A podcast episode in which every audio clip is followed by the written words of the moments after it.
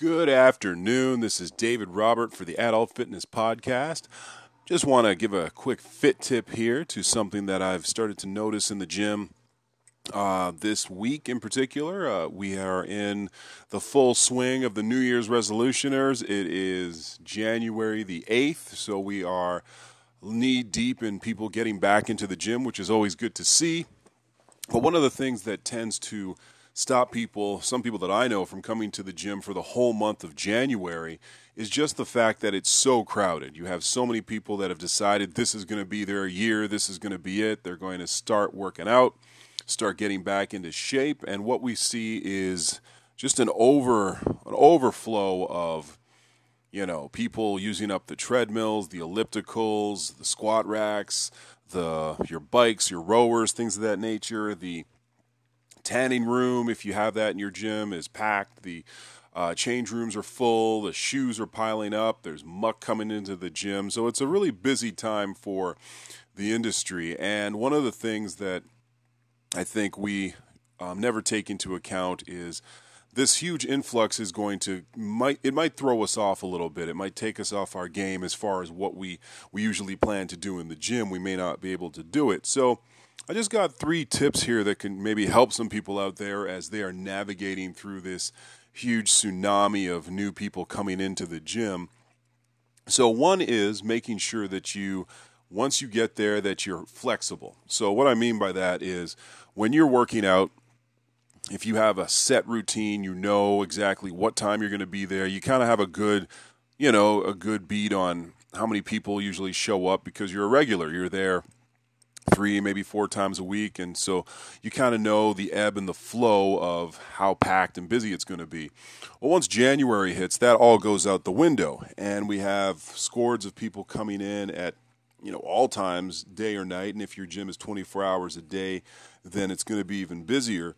And one thing that could happen is if it's going to be leg day for you and your gym has a limited amount of squat racks or leg equipment, you might find that, oh man, there's somebody, you know, there's a long lineup to use the equipment, or it's just packed, or people are just coming and going and you can't get in the type of workout that you want to get in at the same amount of time. So you might have to be flexible and say, okay, today we're going to be working the arms, or, you know, if the dumbbell rack is full, hey, it might be back day, or it just might be cardio, or it might be something else based along, you know, some functional fitness sort of movements. But you have to be able to look at the situation and say, okay, I'm here, I'm going to exercise, I'm going to get, you know, going to get stronger, going to get, you know, a workout in, and it might be that I won't be able to work out the body parts that I want to today because that equipment is taken, or because it's just super busy. So being flexible means that you're not just going to pick up and leave, but you're going to try to work on something else. And unless your gym is like super, super, super packed, there's always a piece of machinery open. There's usually always a piece of cardio equipment. And even if there isn't, a lot of gyms have sign-up sheets where you can, you know, if you got time to spare, you can wait like maybe 20 or 30 minutes. Most gyms will allow, I believe, up to 30 minutes on a piece of cardio equipment like a treadmill or elliptical if it's super busy. And so that's something that I found that's really helped me out when I've gone to the gym and found out, oh man, I can't, you know, I don't have the time to get my workout in, or I don't have the equipment that I want to use is being taken up. And so the second point I found out after being flexible is realizing time management. Now, when you hop into the gym in January, the last thing you want to do is be chatting it up with your buddies about how their holidays went, talking to the front desk staff, maybe checking your phone, checking your Instagram, things of that nature. You want to get in, get it done, and get out. And so that might mean not necessarily rushing your workout, but definitely, you know, being a little bit more intense, a little bit more purposeful, and having a little bit more of a goal to say, okay, I've got 45 minutes, 20 minutes of warm-up, I might have another 25 minutes of actual, like, you know, work to do. So what am I going to focus on, and how am I going to get it done as efficiently as possible? So that might mean shorter rest periods. That might mean supersetting if you can, if other pieces of equipment are available. But whatever you're doing, make sure that you are being efficient, that you are being timely, and you're not just sitting there, you know, just dicking around just on your phone or, you know, talking or chatting it up to people, because that time, as you know, particularly in January, is crazy, and you want to get in there and get out as fast as possible, right? And I think the third thing is, not only after being flexible and, you know, just time management and making sure that you're utilizing your time efficiently, I really think the third thing is just having somebody that you're going with, like a gym partner, to keep you accountable. Because we all have those instances where, you know, it's really cold outside. I mean, it's January, so we are in the thick of winter right now. And you might have a situation where, hey, you know what? You're just not feeling it today.